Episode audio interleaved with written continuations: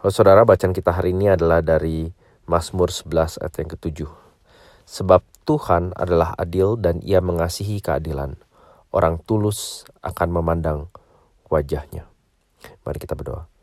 Kami minta ya Bapak kiranya renungan kami hari ini boleh menolong kami untuk semakin mengagumi dan mengasihi Engkau, ya Allah yang adil. Demi Kristus Tuhan kami berdoa. Amin. Pernahkah Anda mendengarkan kata-kata seperti ini? It's so unfair. Tidak adil. Kok dia dapat tapi aku tidak? Kata-kata seperti itu atau kata-kata untuk ungkapan yang serupa bisa keluar dari mulut anak balita yang baru mulai mengerti tentang keadilan atau seorang karyawan berusia lanjut yang tidak kunjung mendapat promosi di tempat kerjanya atau mungkin seorang yang tidak pernah mendapatkan pengakuan di tengah-tengah keluarga seperti yang ia harapkan. Kalau kita lipat gandakan maka tindakan dan peristiwa tidak adilan terjadi begitu sering di sekitar kita dan bahkan terhadap diri kita sendiri. Rasanya menjengkelkan harus menderita akibat kesalahan dan kelalaian orang lain atau pemerintah. Belum lagi kalau kita membaca berita di mana individu, pemimpin perusahaan, atau agama, bahkan bahkan pemerintah sendiri memutarbalikkan fakta, menyalahgunakan hukum, menyelewengkan kitab suci, serta memanfaatkan kekuatan ekonomi atau militer mereka untuk semakin membiarkan penindasan dan ketidakadilan. Lebih mengesalkan dan menyakitkan lagi tentunya kalau sepanjang kita tahu, kita hampir tidak punya salah apa-apa. Tetapi sebetul, sepertinya kitalah yang menjadi korban ketidakadilan hidup ini. Ketidakadilan yang kita alami, apalagi ditambah dengan kemampuan ketidakmampuan untuk berbuat apa-apa untuk mengubahnya, sering kali membuat kita menjadi kebal atau cuek atau pahit atau marah atau mungkin kombinasi dari semuanya. Lalu kita mulai membaca di Alkitab, kita mulai mendengar di doa yang diucapkan atau khotbah tentang Tuhan yang adil, seperti Mazmur yang kita baca di atas.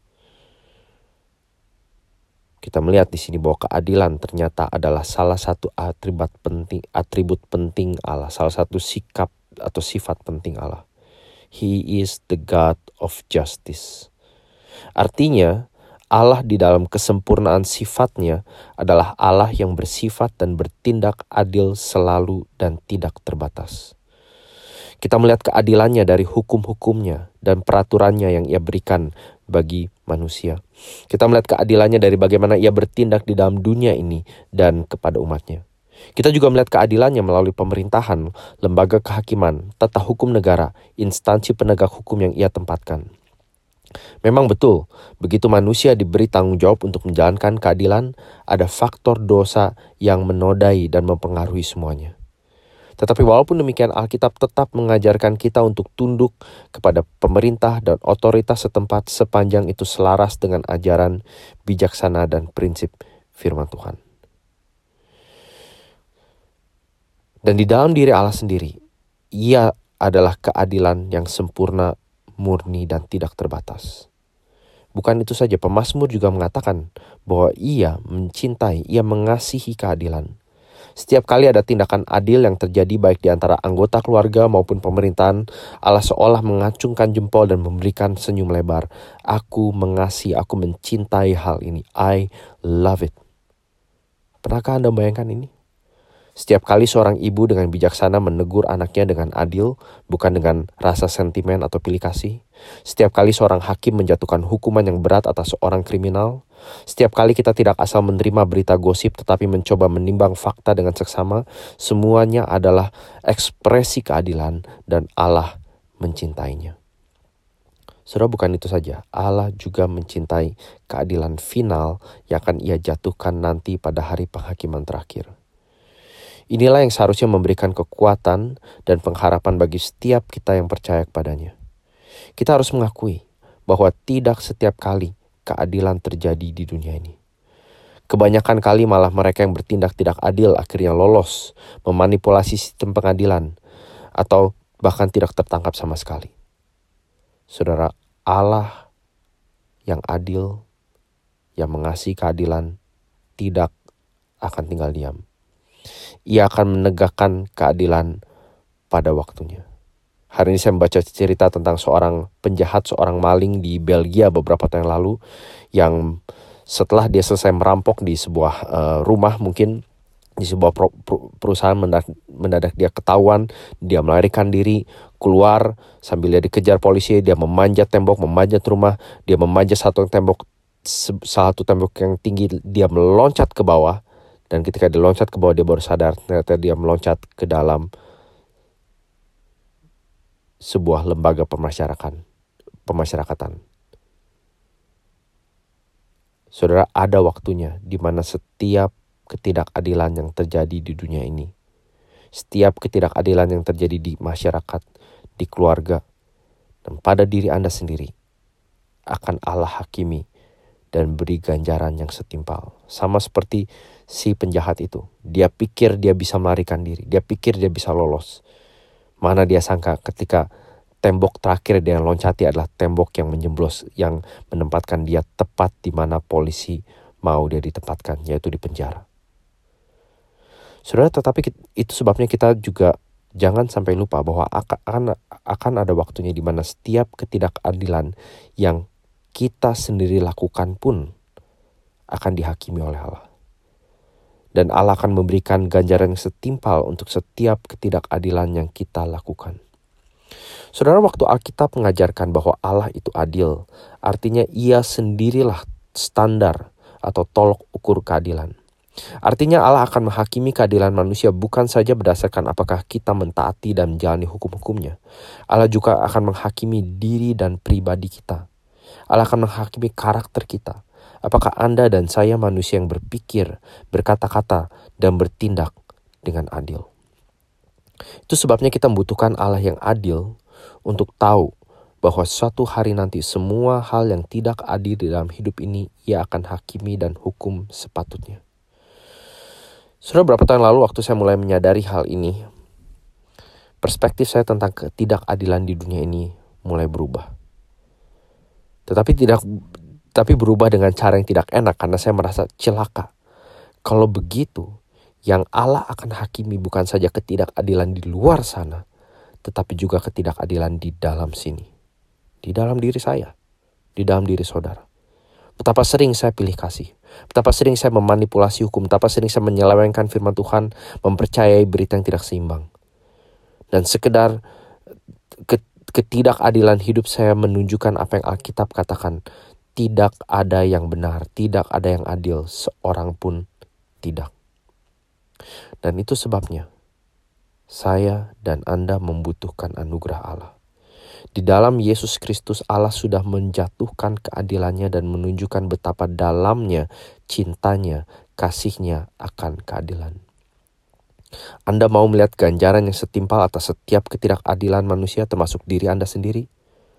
Datanglah ke Golgota, datanglah ke salib di mana kita melihat anak Allah sendiri yang adil dan benar diperlakukan secara paling tidak adil dan dilecehkan oleh pengadilan manusia. Kalau Anda berpikir mereka yang bertindak tidak adil akan lolos dan bebas dari jeratan hukum, datanglah ke Golgota, datanglah ke salib Yesus. Kalau Yesus saja yang suci dan tidak berdosa berteriak, Allahku, Allahku, mengapa engkau meninggalkan aku? Bayangkan alangkah ngerinya tindakan mereka yang tidak adil dan berdosa ketika nantinya Allah betul-betul meninggalkan mereka dan menjatuhkan hukuman atas ketidakadilan mereka. Anda mau melihat solusi Allah bagi ketidakadilan di dunia ini? Datanglah ke Golgota. Datanglah ke salib Kristus. Di sanalah Yesus sedang dihukum atas setiap dosa termasuk ketidakadilan kita.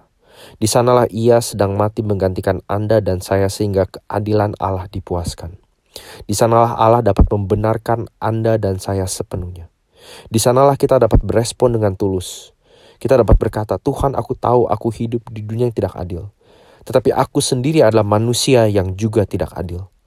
Tetapi syukur kepadamu karena engkau telah menunjukkan anugerahmu dengan menjalankan keadilanmu atas diri Yesus. Sehingga aku yang tidak adil ini dapat dibenarkan di dalam dia. Saudara, betul. Dari kacamata tertentu, hukum hidup hidup ini memang tidak adil. Tetapi kita bersyukur kita mempunyai Tuhan yang adil dan mencintai keadilan. Tuhan yang penuh anugerah dan mencintai Anda. Ia sudah memberikan Anda, ia sudah membenarkan Anda dalam keadilannya di dalam Kristus. Dan ia memanggil kita hari ini untuk menunjukkan cinta pada keadilan dan juga cinta pada anugerahnya dengan bagaimana kita berrelasi dengan orang lain, termasuk mereka yang bertindak tidak adil kepada kita. Mari kita berdoa. Bapak hari ini kami sekali lagi diingatkan bahwa pada akhirnya engkau adalah hakim yang adil dan benar dan agung. Dan bahkan pengadilan yang paling benar dan mulia dan sempurna di dunia ini tidak akan bisa men, ha, hanya merupakan bayang-bayang dan refleksi dan, dari pengadilanmu. Kami bersyukur kalau melihat keadilan terus dan sedang ditegakkan. Dan hari ini kami secara khusus mau berdoa bagi lembaga-lembaga pemerintahan dan uh, para penegak hukum yang sering kali kami anggap lumrah atau kami tidak uh, pikirkan, tapi mereka menjalankan tanggung jawab mereka perlu menimbang kasus, perlu memperhatikan situasi dan konteks dan begitu banyak uh, uh, tata aturan hukum yang kami berharap bisa memastikan supaya orang yang benar dinyatakan benar dan orang yang salah betul-betul ditindak. Supaya masyarakat kami, entah kami di tempat ini atau tempat lain, boleh menikmati uh, apa artinya hidup di tengah-tengah masyarakat yang mencintai dan menegakkan hukum.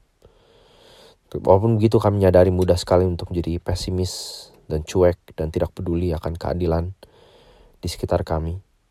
Kami menyadari bahwa ada begitu banyak dimensi keadilan yang perlu kami pikirkan dan gumulkan baik secara pribadi maupun sebagai gereja. Kami belum mungkin jarang berpikir tentang keadilan di tengah-tengah masyarakat, keadilan di antara relasi kami sesama anggota gereja. Kami berdoa Bapak kiranya Engkau sebagai Allah yang mencintai keadilan, Allah yang sumber keadilan, berkenan mengingatkan kami kembali atas tindakan keadilanmu yang agung dan besar di dalam Kristus. Sehingga melaluinya kami pun dapat belajar menjadi orang-orang yang adil dan mengasihi keadilan sama seperti engkau. Terima kasih Bapak kami mau serahkan sisa hari ini ke dalam tanganmu. Demi nama Tuhan Yesus kami berdoa. Amin. Terima kasih sekali lagi saudara kalau ada pertanyaan atau bagian dari firman Tuhan atau bahkan topik yang saudara pikir dapat uh, kita renungkan dan pikirkan bersama, Anda dapat melayangkannya ke nomor uh, WhatsApp plus 61405459054 atau email christian.tirta t i r t h a gmail.com. Renungan ini dan juga dapat didengarkan melalui podcast. Anda dapat mensubscribe-nya dengan mencari ICC Devotional. Tuhan berkati.